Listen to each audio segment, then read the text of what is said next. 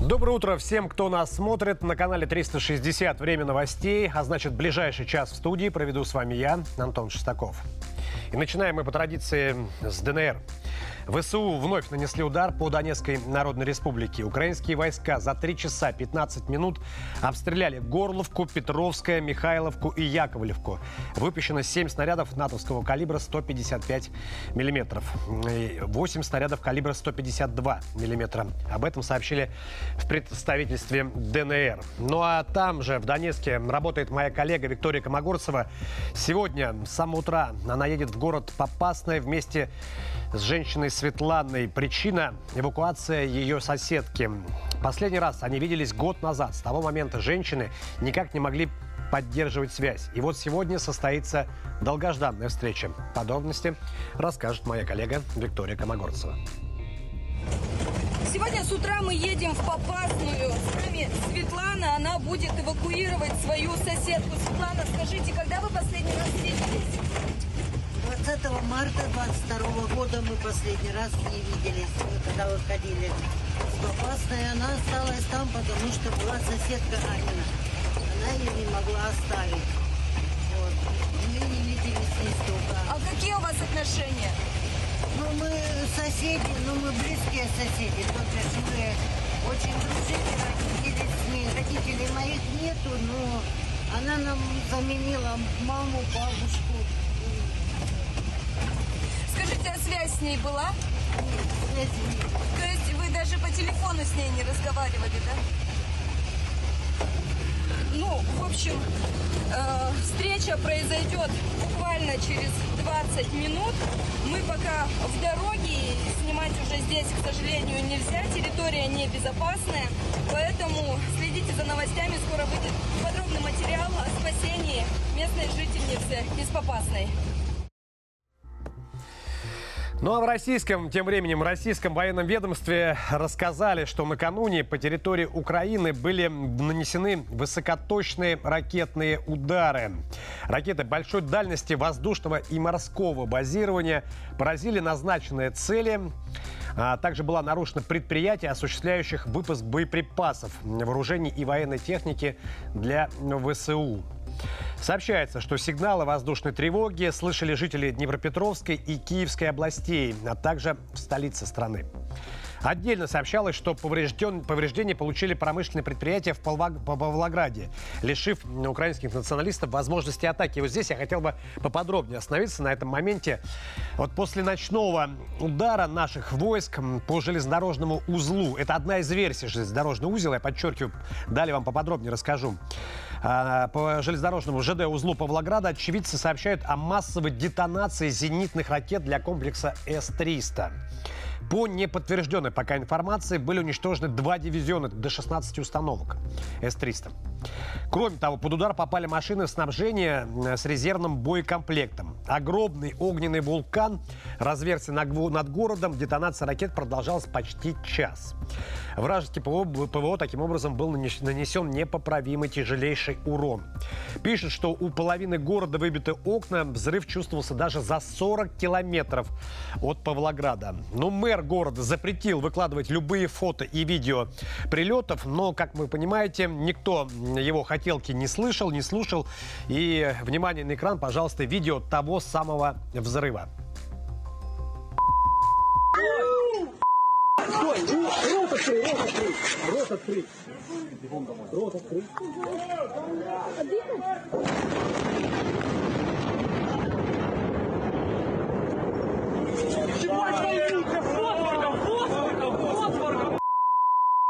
Ищи, ищи! Иди сюда! Ищи!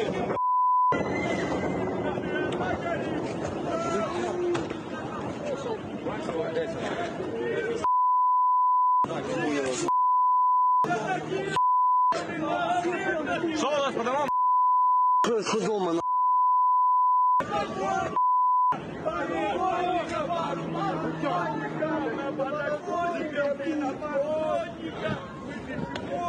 Іще десь летить.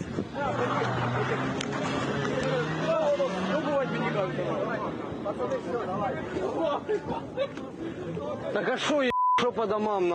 А все вы, ебать! Ну и по сообщениям телеграм-каналов, это был Павлоградский химический завод. Один из основных заводов в СССР по производству твердотопливных баллистических ракет, филиал Южмаша. Он производил ракеты для подводных лодок класса «Акула Тайфун» и железнодорожных комплексов «Скальпель». После снятия с вооружения их утилизация должна была производиться на этом заводе, который как раз и подорвали. Но по состоянию на начало 22 года там находилось около 30 шашек топлива с первых ступеней этих ракет. То есть это до 900 тонн в общей сумме. То есть примерно 1200-1300 тонн в топливном эквиваленте. Ну и судя по косвенным признакам, а именно выбитым вот рамам и окнам, о которых я говорил раньше, э, на значительном удалении от места взрыва размеры зоны поражения и разброса горящих останков э, шашек э, непосредственно взрыва была очень большой, до 50-150 тонн единовременно. То есть, возможно, один или пара э, складов с ракетным топливом неизвестно, да, пока еще сейчас, насколько они были распределены по территории. Но часть топлива просто загорелась без детонации, а именно оно, именно оно и устраивает этот фейерверк в небе, который вы видели на экранах. Есть еще версии. В украинских средств- средствах массовых, э, массовой информации пабликах пишут, а, что целью удара могли быть эшелоны с боеприпасами, промышленные предприятия оборонного характера в городе, как я уже говорил, да, или системы ПВО, которые состояли из полкового комплекса С-300П в составе двух дивизионов. Наши источники, в свою очередь, сообщают, что, судя по взрыву, сдетонировал склад боеком- боеприпасов, боекомплектов. И по неофициальным пока данным, прилет был по железнодорожному уг- углу, узлу и защищавшим его С-300 комплексом. То есть армия России нанесла мощный удар в Павлограде по складам и резервам ВСУ, которые они как раз-таки и готовили для того самого пресловутого контрнаступления, о котором вот в последнее время не замолкают украинские эксперты и различные военные деятели. Так вот, э, речь идет об ударе по железнодорожному транспортному узлу Павлограда. После первичных взрывов началось, началась вторичная детонация украинских боеприпасов. В результате ночное небо залило светом от огненного зарева. Ну а чем важен Павлоград, кроме вот э, этого вот либо транспортного узла, да, который взорвался, либо химического завода, пока информация уточняется, мы ждем официальных подтверждений и официальных разъяснений. Чем важен Павлоград? Хоть он и находится в Днепропетровской области, фактически это часть, как известно, многострадального Донбасса. В советские годы в городе был построен химзавод, о котором я говорил, который, возможно, взорвали, где потом уже после распада СССР утилизировали советские ракеты. Сейчас, вот что важно, сейчас город используется как э, архиважный транспортный узел для украинских боевиков. А, через него идут дороги на Курахово и Покровск, также Маринку и, что не менее зна- зна- значительно, в сторону Краматорско-славянской агломерации. Железная дорога, по ней уже наши войска а, были, били уже, ведет в сторону Авдеевки. Осенью в городе были уничтожены цеха оборонного предприятия, ну и по производству топлива ракетных двигателей. Также этот хаб используют для переброски иностранных наемников, в основном польских. То есть эти удары, вы понимаете, насколько важны эти ракетные удары э, по Павлограду и по э, военной инфраструктуре, да, как, как и по транспортному узлу, как и по заводам, по производству, по утилизации, производству, неважно, ракет. Ну и кроме того, также сообщается о взрывах на объектах военной инфраструктуры Украины в Харьковской области. Кроме того, взрывы происходили в Киеве и э, в Киевской области. Местные власти врут про работу ПВО, вот, а жителям столицы запрещено делиться кадрами прилетов по военным объектам под страхом уголовной ответственности. Подтверждаются прилеты в Днепропетровской и Сумской областях Украины. Воздушная тревога продолжает звучать по всей территории Незалежной. Ну и далее идем, переходим к одному из самых главных на самый на данный момент э, городов для и в том числе естественно для нас и для Украины. Это естественно Артемовск, разумеется, да. За сутки подразделения ЧВК «Вагнер» продвинулись вперед на 230 метров на различных направлениях и заняли территорию площадью 58 тысяч квадратных метров. Об этом сообщил сам основатель ЧВК «Вагнер» Евгений Пригожин. Под контролем ВСУ находится почти 3 квадратных километра города. Остались под его контролем. А, под контролем ВСУ, я имею в виду. ЧВК «Вагнер» взяли приоритетную для ВСУ высоту на западе Артемовска, район медицинского колледжа, откуда украинские силы неоднократно вели корректировку огня танков и артиллерии. В районе танковой базы очень тяжелые бои, как и у Хромова, в районе трассы 00506. И вот сейчас я вам покажу на плазме карту, как выглядит штурм Артемовска детально. Уже это внутри города происходит. А, и карта как раз-таки обозначение различных районов и кварталов занятых или еще пока нет. Судя вот по поступающей информации, бойцы ЧВК «Вагнер» продолжают бешеный натиск города позиции ВСУ в Артемовске. И вот причем, э, чем далее, тем все отчетливо виден главный замысел этой фазы штурма. А, напомню, что пришло сообщение накануне о том, что музыканты пересекли улицу Чайковского. Вот на карте видно, если чуть-чуть увеличить ее, э, улицу Чайковского э, и практически вышли на окраину э, города, южнее улицы Юбилейная. Также поступает информация о продвижении наших парней по району одноэтажной застройки в северо-западной части. Там сейчас, напомню, самые тяжелые, самые кровопролитные бои идут. Части города в районе восточнее и в районе восточнее Хромова. Вот как раз стрелками указано. Таким образом, видно, что части пытаются охватить укрепрайоны ВСУ. Э, 3 и 4, 3 и 4, вот как раз циферками обозначено, с севера и с юга, обрезав их оставшиеся линии снабжения – сжать в клещах и заставить отступить из этих очень трудных для штурмов района города. Таким образом, видно, что наши части пытаются охватить укрепрайоны ВСУ, а, ну, как я уже да, говорил, то есть, вот, ну, как клещ, так как вот город сначала изначально пытались взять, сейчас вот внутри города так вот по частям захватывают небольшие районы, укрепрайоны, кварталы, даже вплоть до каких-то отдельных построек многоэтажных домов.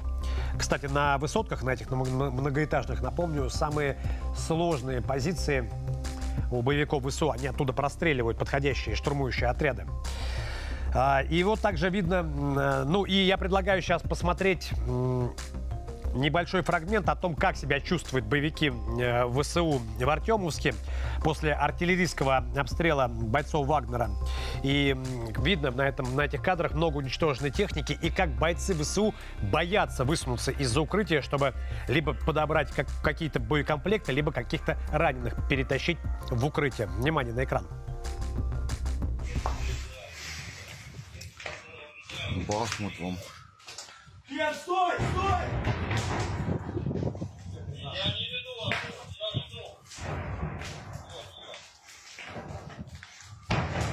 Что, пойдем за горы? Я думаю, не самый лучший момент, братан. Я даже видео пишу.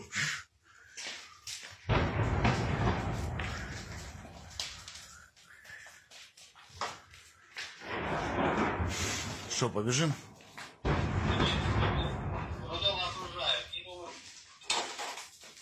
Родово? Ну давай, я если что, тебе побежу лечить. Забехай туда, да, упала. Бахмут.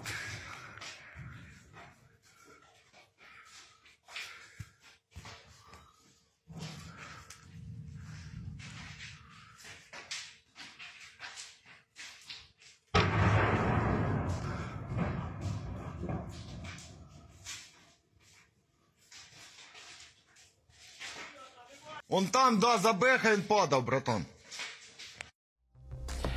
Ну и сейчас ко мне в студии присоединяется наш постоянный эксперт, военный эксперт, специалист по межнациональным конфликтам, директор Центра стратегических исследований стран Южного Кавказа Михайлов Евгений Александрович. Евгений Александрович, утро доброе, как слышно? Доброе утро, Антон. Слышно замечательно. Евгений Александрович, ну давайте сначала не с Артемовска будем начинать.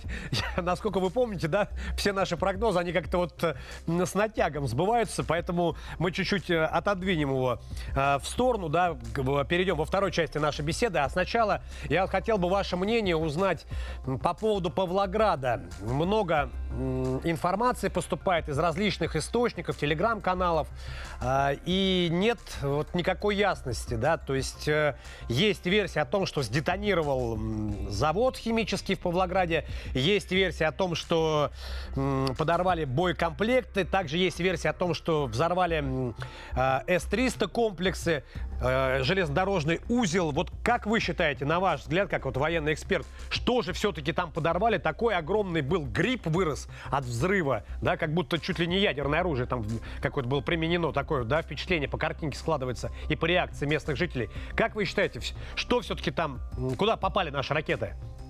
Ну, вы знаете, для меня вот из этих нескольких век, версий самое перспективное это то, что э, склад боеприпасов С-300 и комплексы ПВО С-300. Ну, по крайней мере, мне это ближе. Э, ну, и, и большой склад там горюче-смазочных материалов, как, как вариант. Видите, никто до, до конца Э, не может э, утвердительно сказать, что это было. Но в большей мере я читал и как бы смотрю, склоняются к тому, что это все-таки был, были э, несколько комплексов ПВО С-300, склад к ним и, соответственно, детонация и других видов боеприпасов.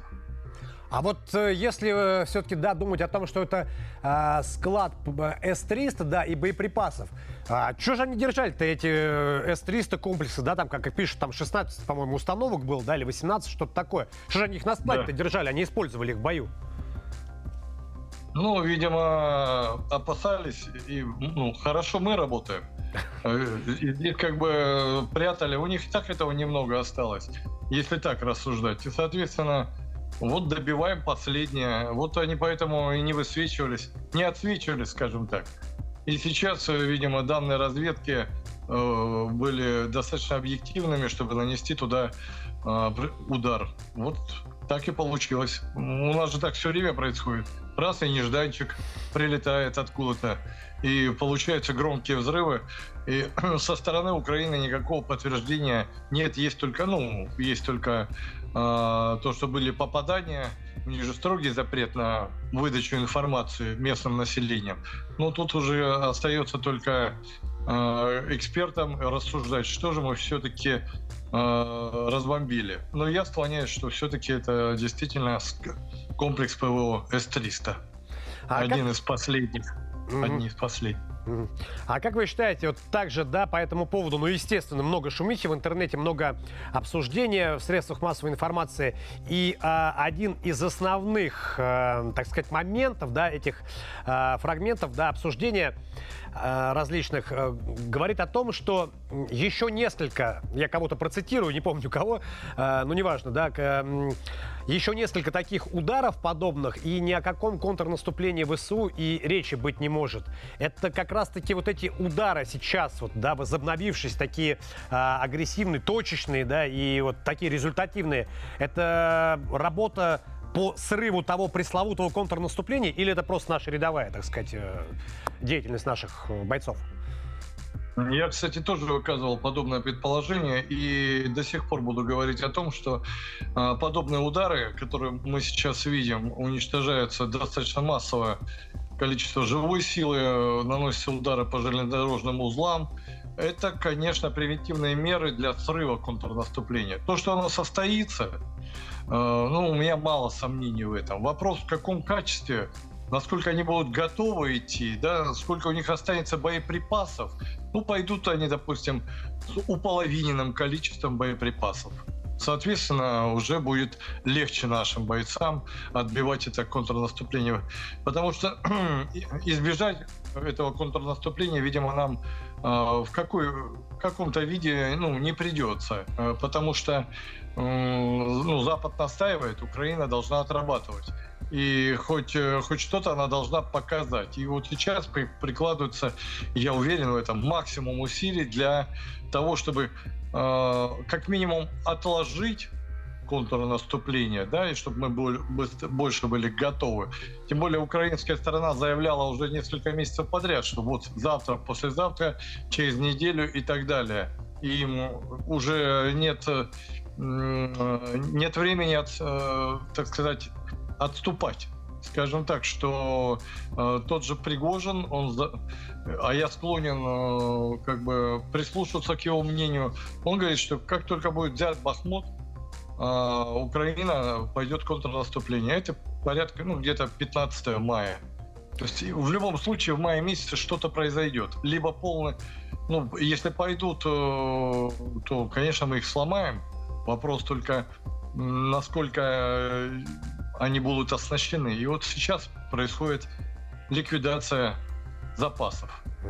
Ну вот как раз к слову об Артемовске, да, раз Пригожин заявил, что 15 мая возможно контрнаступление, то есть можно ли делать вывод о том, что к 15 мая будет освобожден Артемовск? Уж простите за эти вопросы, я говорю, я не первый раз их вам задаю, ну у кого нам еще спрашивать, как не у вас, у военных экспертов, по поводу вот освобождения, окончательного освобождения Артемовска? Ну, вы знаете, неделю назад э, Пригожин заявлял о том, что э, полтора километра осталось освободить. Э, вчера была уже информация, что освобождено еще 456 метров. Ну вот считайте, что 450 по большому счету можно считать, что если такими темпами тут остался километр, э, еще неделя, это 10 дней, скажем так, 10 мая, еще 456 или там 600 метров. Ну и тут, по большому счету, да, могу предположить, что до 15 мая могут освободить, если ничего не, не изменится. Если э, все, что, чего желает Пригожин, о чем он заявлял недавно в своих заявлениях, э, будет исполнено, то может, может быть и раньше количество бо... от количества боеприпасов и артподготовки и, конечно, э, всего остального, что требуется, зависит и скорость освобождения. Да, и скорость освобождения, и самое главное, жизни наших парней. Спасибо да. большое вам за ваш комментарий. С нами на связи был Евгений Александрович Михайлов, военный эксперт, специалист по межнациональным конфликтам, директор Центра стратегических исследований стран Южного Кавказа. Ну а мы идем далее и чуть-чуть отмотаем время назад, вспомним Прекрасные победы, наши победы, наших парней, наших войск, наших музыкантов, первой скрипки ЧВК «Вагнер». Все мы помним, как они в январе освободили Солидар, какими тяжелейшими боями и усилиями это далось, кровью потом освобождение этого важнейшего э, и населенного пункта, и как транспортный узел, как угодно, да, в любом амплуа можно этот город э, рассматривать. И вот э, Евгений Пригожин, основатель «Вагнера», побывал в недавно освобожденном Солидаре. И от оттуда поздравил Зеленского и Сырского с праздником, Международным днем труда. Ну, как вы понимаете, конечно же, это степ со стороны э, Евгения Пригожина. Ну и, кроме того, он уже по-серьезному поздравил с днем рождения команду свою, ЧВК «Вагнер». 1 мая был день рождения у группы ЧВК «Вагнер». Я от лица нашей всей редакции, я всех наверное, поздравляю также ЧВК «Вагнер» с юбилеем, да, и с днем рождения.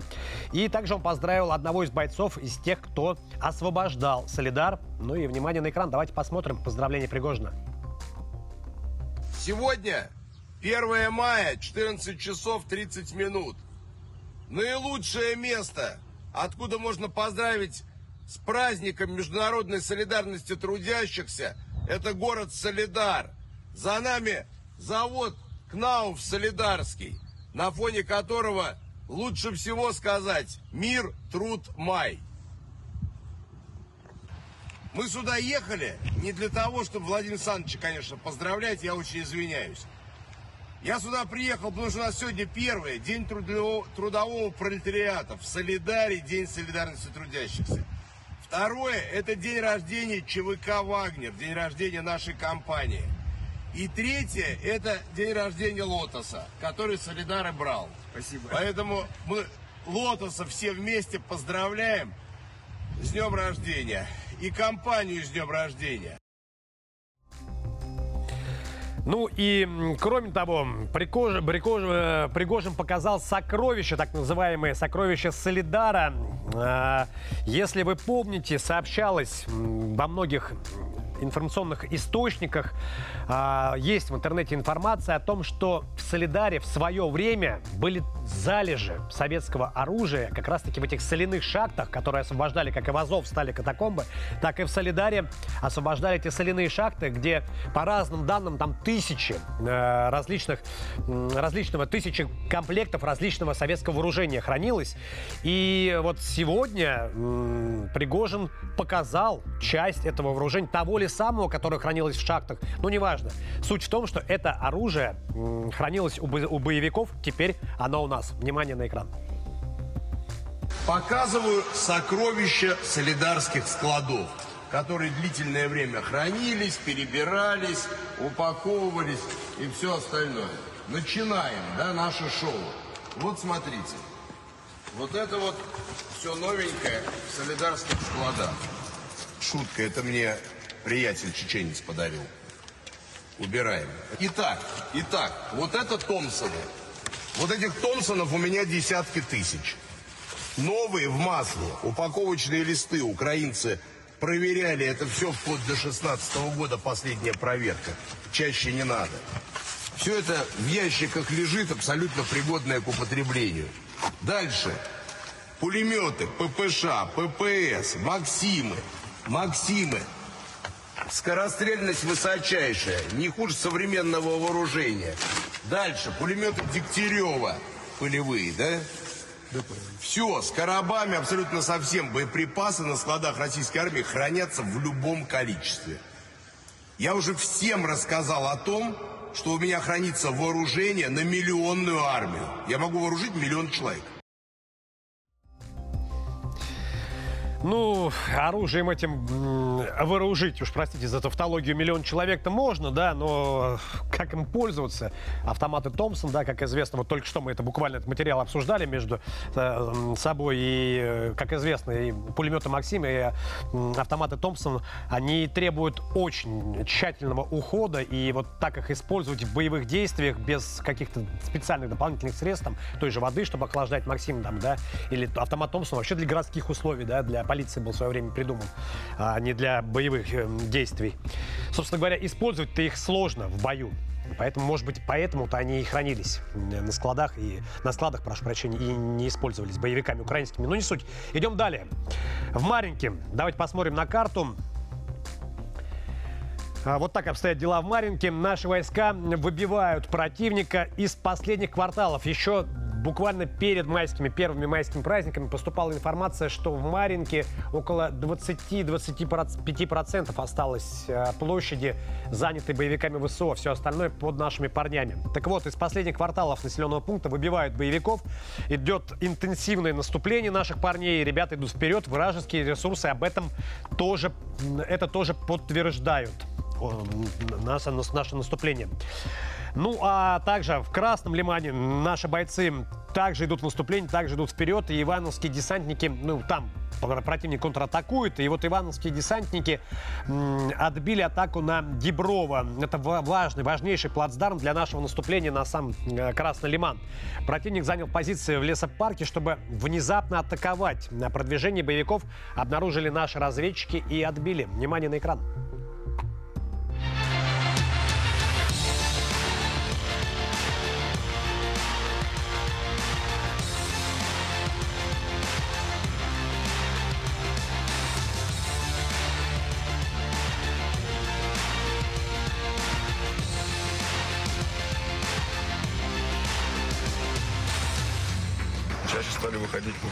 Позиции.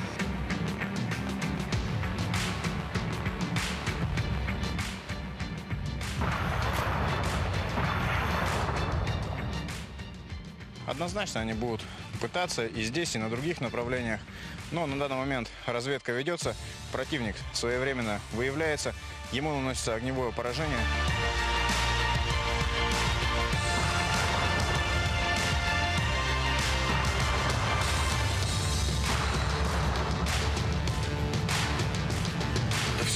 Все бодро. Ребят держатся, ребят знают свое дело.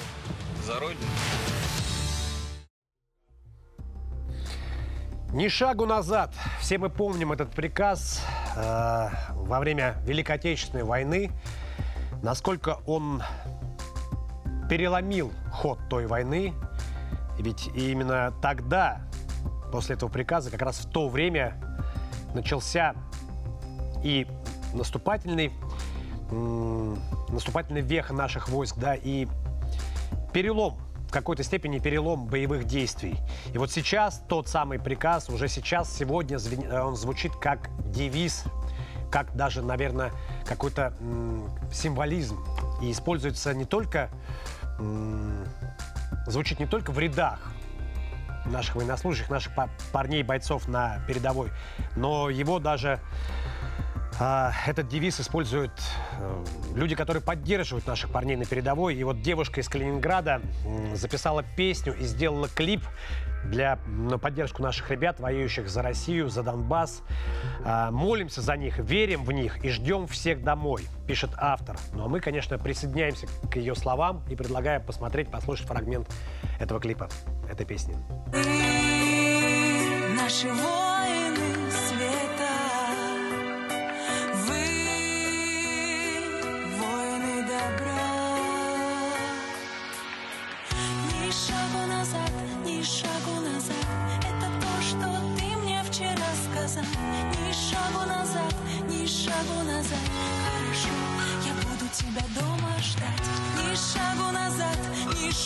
назад, это то, что ты мне вчера сказал. Ни шагу назад, ни шагу назад, хорошо, я буду тебя дома ждать. Цепляет, да, песня? Ну, а наше Министерство обороны показало кадры подготовку операторов дронов «Камикадзе», которые будут применять в зону спецоперации по бронетехнике противника. Наши коллеги из РИА Новостей а, побывали там, другие журналисты. Давайте посмотрим, как проходит подготовка операторов дронов. Что такое дрон? Камикадзе. Управление от первого лица. Видите, заряд от РПГ. Им можно уничтожить технику противника. С двумя вогами. Это более мелкое, так сказать, поражение будет. Аккуратное обращение с винтами. То есть ставить винты.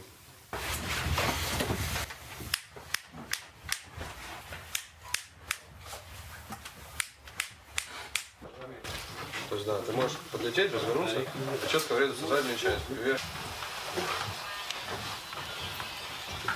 Да, быстрее Давайте быстрее поставим что-нибудь сюда, на равной местности, рюкзак какой-нибудь, чтобы... Далеко не уходи, привязанный. Кнопки нажимаем, Ну, у нас сейчас пишут по ДК. Очки пишутся, да? Да, да, да. Очки пишутся. Да.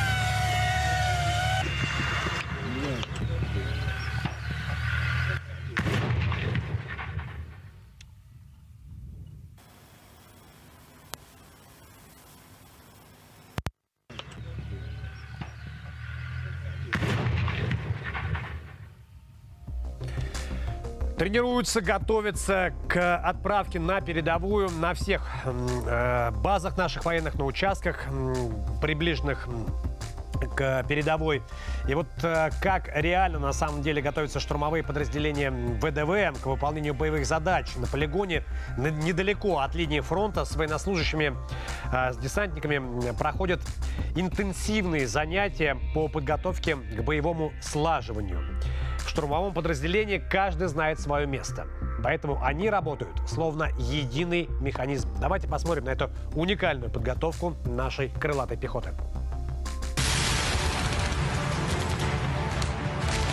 Все, пошел, пошел, пошел. Контроль.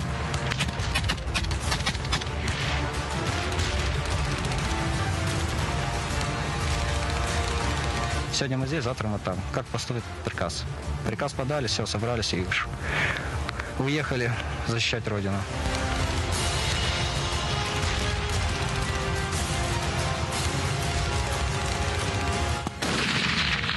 Это считается самой лучшей винтовкой в мире. Дальность полета пули данной винтовки достигает 7 километров.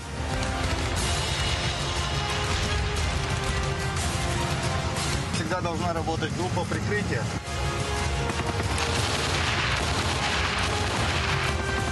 Работаю.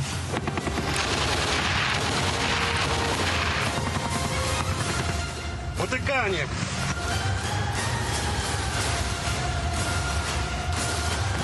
В этой ситуации можно сказать вот так, что скорость – наша жизнь.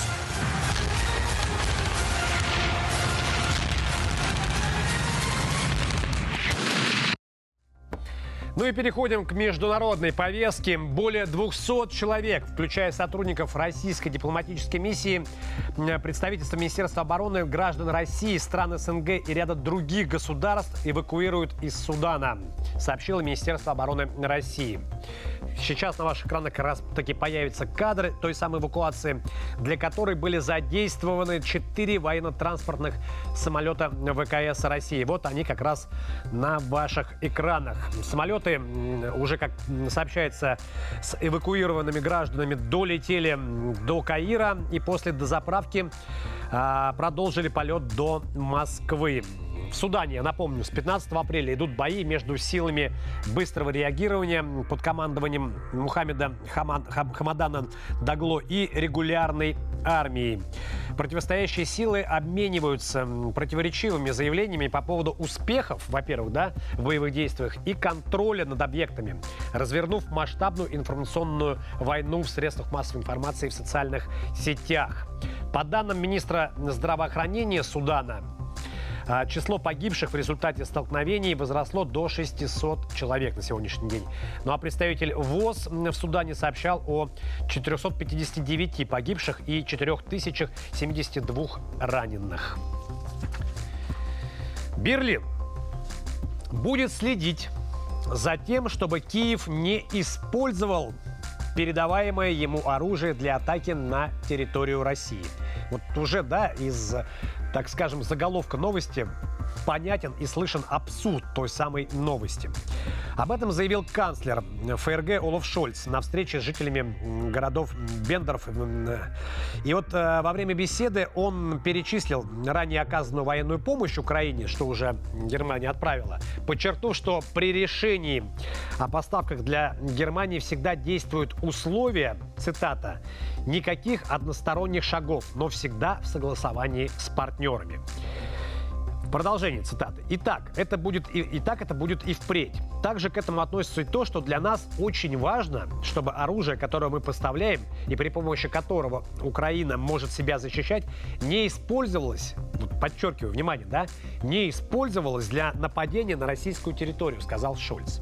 Канцлер добавил, что этот принцип важен для решений, принимаемых ежедневно. Он отметил, что вместе с поддержкой Украины необходимо не допускать эскалации конфликта между Россией и НАТО. По словам Шольца, этой политики Берлин будет придерживаться и в дальнейшем. Это, кстати говоря, новость есть у нас в телеграм-канале. Вот на, на ваших экранах сейчас она появится. Сейчас я ее открою. Вот так это выглядит. Открывается она у меня, эта новость. Ну, пока я ее пытаюсь открыть, я вам расскажу о том, э, лично моем отно- отношении к этому к этой новости, да? Вот каким образом Шольц планирует контролировать? Нападает э, Украина, обстреливает э, Украина территорию Российской Федерации оружием, поставляемым из Германии. Ну вот э, э, все в открытом доступе, все есть в интернете для Шольца. Да? Легко посмотреть, что каждый день про- происходят обстрелы а, и Донецкой Народной Республики, и Луганской Народной Республики, да, и приграничных с Россией территорий Брянской, Белгородской области. Ежедневно это происходит. О чем? О каком контроле Шольц говорит? Бредит, что ли, или что? Откуда вот такие заявления? Или тем самым он что, пытается запудрить э, мозги гражданам Германии? Так там э, такая процентная составляющая русскоязычных и русских живет в Германии, что вот так вот просто своими речами обмануть уж точно не получится. К чему эти заявления? О каком контроле он говорит? О какой э, сдерживании эскалации, о каком сдерживании эскалации конфликта между Россией и НАТО? Да мы воюем с НАТО, с наемниками и со всеми остальными. Такое ощущение, что вот в другой реальности находится Шольц. Или думает, что люди находятся в другой реальности, делая подобные заявления. Но идем на Францию. Франция на пороге гражданской войны. Полиция на площади нации в Париже применила водометы для разгона протестующих против пенсионной реформы. Вот на ваших экранах эти кадры. После того, как колонны манифестантов во главе с представителями профсоюзного движения достигли финальной точки первомайского шествия на площади нации в Париже, как я уже говорил, полиция стала пытаться э, расчистить площадь от протестующих, которые продолжали устраивать стычки с правоохранителями. Вот поджигают автомобили, как вы видите. Стражи порядка предприняли попытку вытеснить людей с площади при помощи слезоточивого газа. Однако радикально настроенные манифестанты продолжали атаковать полицейских, забрасывая их стеклянными бутылками, зажигательными смесями и петардами. После этого полиция была вынуждена разогнать участников первомайской демонстрации, устраивавших, бес- устроивших беспорядки, с помощью водометов. Ну а в ответ в полицейских полетели коктейли Молотова, да так, что один из э, правоохранителей загорелся в прямом смысле слова. Давайте посмотрим.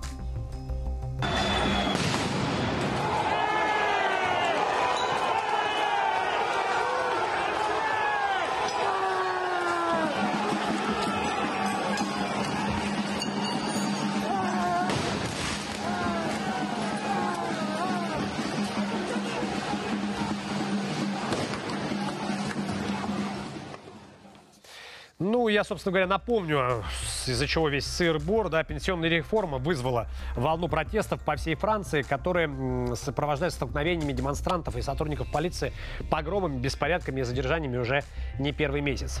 Ну и сейчас э, ко мне в студии присоединяется моя коллега Елизавета. Я, ребят, напомню, что э, смотреть нас можно не только в эфире телеканала 360, но также в социальных э, сетях, на платформах в интернете. Смотрите нас, подписывайтесь на нас, комментируйте, задавайте вопросы, предлагайте темы, мы все это будем обсуждать.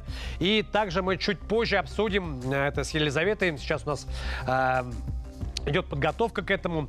Ну, а я хотел бы с вами поговорить о Франции. Да, вот смотрите, а, что происходит. Продолжить, да, разговор о Франции. Смотрите, что происходит а, на этой площади в Париже. Да, вот э, стычки с полицией, а, поджигают фаеры, поджигают полицейских, да, коктейли Молотова, слезоточивый газ, водометы.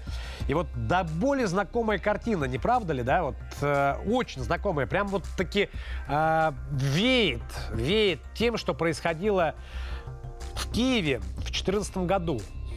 Вот э, здесь только вопрос, вот на мой взгляд, да, насколько это м, можно ли, можно ли э, проводить параллели с Киевом? Ведь там, понятно, была рука Вашингтона приложена, да, вот здесь, ну, Франция и так. Может быть, здесь, ну, то есть, я имею в виду, и так она, да, в НАТО находится, и так э, пляшет под дудку Белого дома.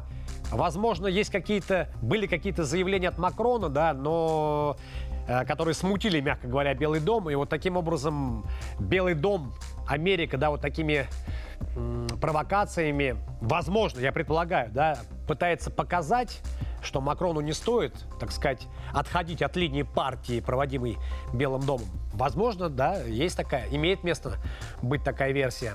Вот. А может быть и действительно все дело в той самой пресловутой пенсионной реформе. Ну и, как я говорил, друзья мои, подписывайтесь на нас, пишите свои комментарии, оставляйте комментарии, задавайте вопросы, поднимайте темы, все будем обсуждать в эфире. Сейчас ко мне присоединяется Елизавета. Лиз, привет, что у тебя там случилось-то? Да, Антон, привет. Сейчас тебе расскажу, что у нас произошло самого интересного. Первая новость будет из ВКонтакте. Роману Костомарову поставили пробные протезы. Состояние фигуриста стабильное, он в сознании. Об этом сообщают СМИ. Сейчас фигурист проходит реабилитацию, чтобы продолжить лечение в Германии, на что потребуется несколько месяцев. Наш подписчик Алексей Лунев пишет, главное, что он жив, а там медики помогут.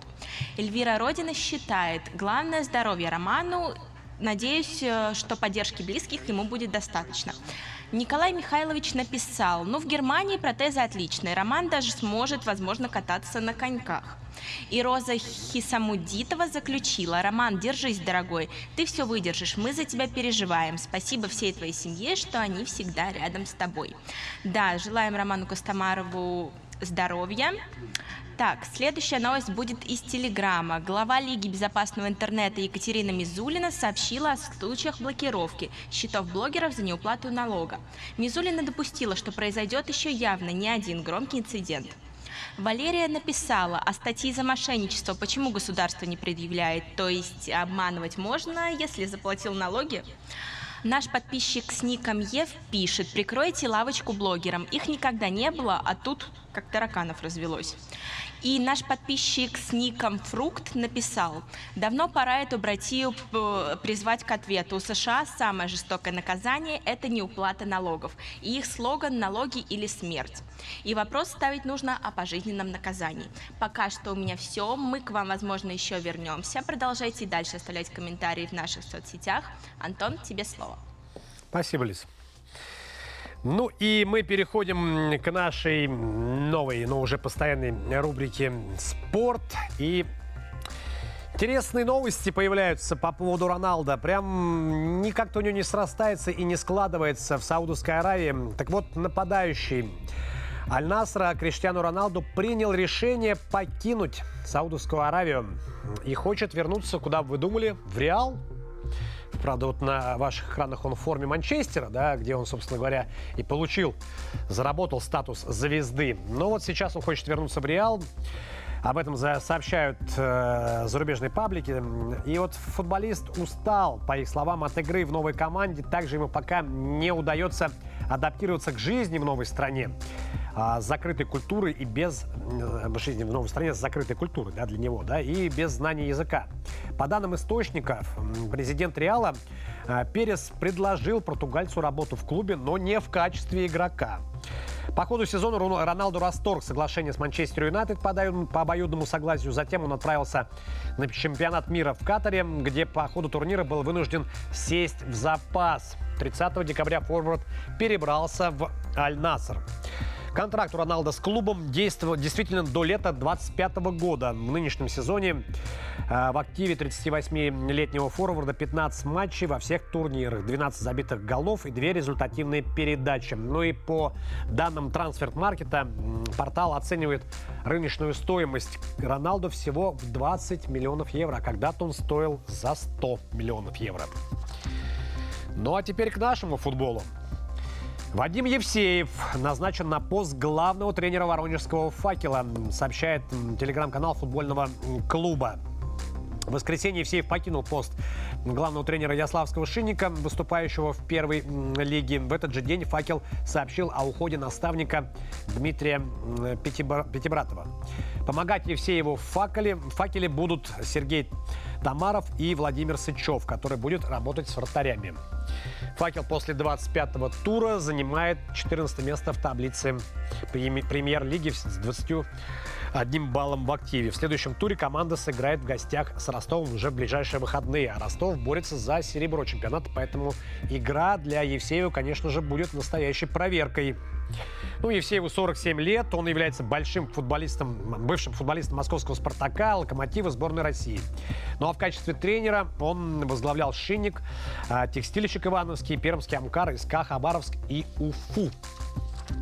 Ну, пожелаем удачи Евсееву на новом месте. Ну и немного поговорим о завершившемся 25-м туре российской премьер-лиги. И вот э, в последнем матче, закрывавшем тур, встречались Химки подмосковный и московский локомотив. Э, 5-1. Локомотив выиграл. Ну, это вы, конечно же, уже все знаете. Меня просто что удивило, это три гола за 5 минут. Да, вот на 27-й минуте Миранчук открыл счет с пенальти. На 52-й а, Дзюба удвоил преимущество. На... Потом, значит, Руденко отыграл один мяч. И вот э, 71-й по 76-ю минуту Локомотив аж трешку отгрузил Химкам. Такое, конечно, не часто встречается э, вообще в футболе, не только в российском, тем более, да, и в мировом. А, В футболе такое не часто увидишь. И сейчас ко мне в студии присоединяется наш постоянный эксперт, футбольный эксперт, автор телеграм-канала W, Анатолий Горсков. Анатолий, утро доброе, как меня слышно? Антон, вас слышно великолепно. Анатолий, ну э, давайте начнем, наверное, все-таки с Криштиану Роналдо, да, у нас топовый во всех смыслах и игрок, и ньюсмейкер. А, что же у него не сложилось-то в Саудовской Аравии? И деньги хорошие, и сейчас стоимость вот такая низкая на трансфер-маркете, и все его тянет обратно домой в Испанию, Португалию, в Испанию. Говорят, Перес ему там предложил какую-то должность в клубе. Как считаете, не доработает контракт, уедет обратно? Ну, я думаю, что контракт он не доработает, потому что тяжело доработать контракт, когда твой пр- президент, хозяин твоего клуба говорит, что сравнивает тебя с шашлыком, да, говорит, что его в жизни обманывали два раза. Один раз, когда вместо трех шашлыков привезли два, а второй раз, когда он подписал Роналду. Для Рон- Роналду, который самолюбив, это большой удар по ну, даже, можно сказать, по интимному, да, вот, потому что, ну, так его давно никто из э, руководства клуба, в котором он играл, давно не э, при- спускал на, на землю, да, бренную. Поэтому тут, конечно, я думаю, у него есть мысли покинуть, и э, одним из тех э, вариантов, которые, которые он будет рассматривать, это, конечно, Реал, но Роналду слишком э, себя любит в том плане, что он не раз говорил, что он закончит э, 40-45, да, сейчас ему где-то там э, еще 40 даже нет, поэтому я думаю, что тут два варианта. Или все-таки он э, перейдет э, летом в Ньюкасл э, на правах э, э, на праве аренды, как у него прописано в контракте, если Ньюкасл попадет в Лигу чемпионов, а Ньюкасл практически себе уже обеспечил пребывание там.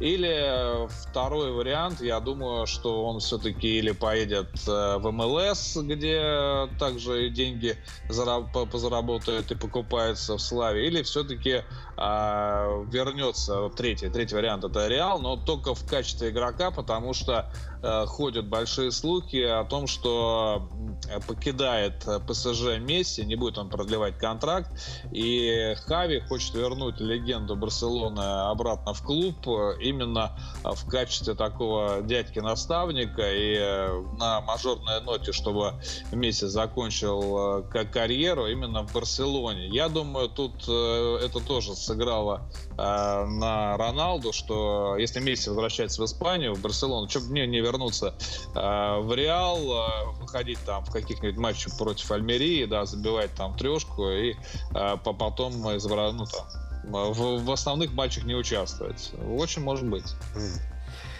Ну, посмотрим, посмотрим, да, да, интересная, конечно, такая рокировочка, да, в каком-то смысле рокировочка. Давайте к нашему футболу. Вот Евсеева назначили на должность тренера «Факела». А, ну, вот, на мой взгляд, ра- расстрельная должность, тем более «Факел», он прям в шаге, да, ну, в принципе, он сейчас находится на позиции стыковых матчей, да, и нет гарантии, что там те же «Химки» его не пере... Торпеда уже понятно, да, скорее всего, но «Химки», возможно, его и обгонят. И вот как считаете, вот в такой, плюс еще непростой характер, да, Вадима Евсеева, ну, как считаете, вот в такой период сложный, да, для «Факела», и вот такой тренер непростой, получится ли у них сработаться и сможет ли Евсеев, не знаю, за уши вытянуть, оставить, сохранить «Факел» в премьер-лиге? Вы знаете, тут э, осталось э, слишком ма- мало туров, да, и вполне возможно руководство Воронежского факела поступило по принципу, что команде нужна встряска какая-то такая, вот эмоциональность нужна, да, чтобы э, люди бегали там, э, даже если будет все плохо, они будут бегать с, с раскрытыми глазами, заведенные, там, э, бода, бодаться, бороться, биться, сражаться, и как раз вот Евсеев на это должен, в принципе, наверное, оптимален, да, он не даст особенно там убирать ноги, он не даст э, халявничать, а она там, сколько там у нас, по-моему, 5 туров, да, Да-да. осталось. И, ну, у Евсеева, соответственно, если они, он остается в стыках, еще будет а, два матча плей-офф. Вот, поэтому на, на эти матчи вполне а, он может э, команду зарядить, и, а там как пойдет. Да, мы все прекрасно знаем, что у нас э, все-таки сейчас, к сожалению, есть э, большой, э, большой разрыв между российской премьер-лигой и ФНЛ. Там есть, ну, там, от, там клуба три, которые готовы играть в премьер-лиге, которые по составу готовы. Поэтому, если зацепиться за 14 место, то вполне можно э, побороться с, по-моему, четвертым местом ФНЛ и быть и за счет стыков сохранить позицию. Mm-hmm. А, и вот кроме да, этих новостей про факел, вот Химки бедные, да, в таком же непростом положении, как и факел находится, вот влетели тут локомотиву 5-1, да, завершающий, завершающая игра тура была. И вот меня что удивило, за три гола, да, за 5 минут, 71 по 76 минуту там Дзюба оформил дубль, да, э, Игнатьев через две минуты, потом Изидор э, закрыл Гельшталь, да, так, так, такой. Вот как вы, как вы считаете, вот такие, что с Химками-то происходит? Тоже все уже нет шансов или, или почему? Вот вроде команда борется, Талалаев пришел тоже, да, новый тренер, как и вот Евсеев в Факеле. И вот такие поражения, ну, когда команда спасается всеми силами, из-за чего это? Психология или что? В чем дело? Вы знаете, наверное, тут как раз отчасти психология, да, потому что э, мы все прекрасно видели, как Химки сражались с командами равными примерно по классу, но только у нее случается матч э, с кем-то из наших топов, э, и сначала идет такой вот именно э, команда сражается, сражается, потом неожиданно пропускает, что-то ломается и может на прямо на автомате, да, получить еще там два. Это было уже не раз в этом сезоне. Видимо, да, это какая-то психология, потому что по-другому а, не объяснить вот именно сломы в матче с именно с топ-командами. Спасибо большое, Анатолий, за ваш комментарий. Будем на связи. Будем еще вас звать, приглашать в спортивную рубрику. Тем у нас достаточно, предостаточно. С нами на связи был э, футбольный эксперт, автор телеграмма канала Дубль В Анатолий Горсков. Друзья, ну и напоминаю еще раз, да, в очередной миллионный раз, что смотреть нас можно не только в эфире телеканал 360, но и на всех интернет-площадках. Смотрите нас, подписывайтесь, оставляйте комментарии. И самое интересное, мы в очередной раз сейчас зачитаем в эфире. Лиза, тебе слово. Да, Антон, привет еще раз. И сейчас хочу обсудить новость, которая меня в первую очередь тоже касается. В Госдуму внесли законопроект о распределении студентов-бюджетников. По задумке пар- парламентариям учащиеся будут обязаны отрабатывать три года после окончания вуза или же возмещать государству расходы об обучении. Эта новость вызвала настоящие дебаты у наших э, подписчиков. Вот, например, Марина Казначева пишет, раньше так и было, отрабатывали после вузов по направлениям. Это правильно, выпускник заработает заработает себе стаж по своей же специальности. Юрий Дьяков считает, все правильно. В советские годы, например, по свободному диплому можно было трудоустроиться. Вакансии были учтены для распределения. Эрна Балаунова пишет, так круто же, это как специалитет. Зато и после универа смогут студенты попасть на работу и набраться опыта, который потребуется многим компаниям. А вот Антонина Бурынина заключила, конечно, нужно, а то выучиться, а потом их и не берут на работу, потому что нет опыта. Вот он и будет. На что Игорь Самарев ей ответил, я вот на первую работу еще в универе устраивался по принципу, лишь бы куда-нибудь взяли для опыта. Но три года звучит как-то многовато. Опять же, лишает возможности выбрать направление работы. Я бы это сделал опциональным. Хочешь устраивайся по распределению, хочешь ищи сам. Да, на самом деле новость действительно нестандартная, мнений по ней очень много. Меня, если честно, как студента эта новость немножко даже пугает, не знаю. На этом у меня все. Продолжайте дальше оставлять комментарии в наших соцсетях. Я напоминаю, мы есть ВКонтакте, Одноклассниках и Телеграме. Самые интересные комментарии озвучим у нас в стриме. Антон, тебе слово. Да нет, тебе слово. А что тебя пугает в этой новости, мне интересно? Ну, три года это как-то звучит слишком много для непостоянных студентов. То есть три года это что именно? Расшифруй, не совсем понял. Три года отработать нужно обязательно будет. По специальности? Да. Ну, ясно. То есть ты не хочешь по специальности три года отрабатывать? Ну, я не знаю, все же может поменяться. Понятно. Ладно, спасибо, Лиз, тебе за информацию. А, друзья, да, ну, инициатив у нас много, у наших законодателей, да, и вот что касается этой, еще не факт, что все это будет так сделано. Ну и на этом я заканчиваю выпуск. Друзья, всем хорошего настроения и удачи. С вами был Антон Шестаков. До встречи в эфире. Пока. Пока.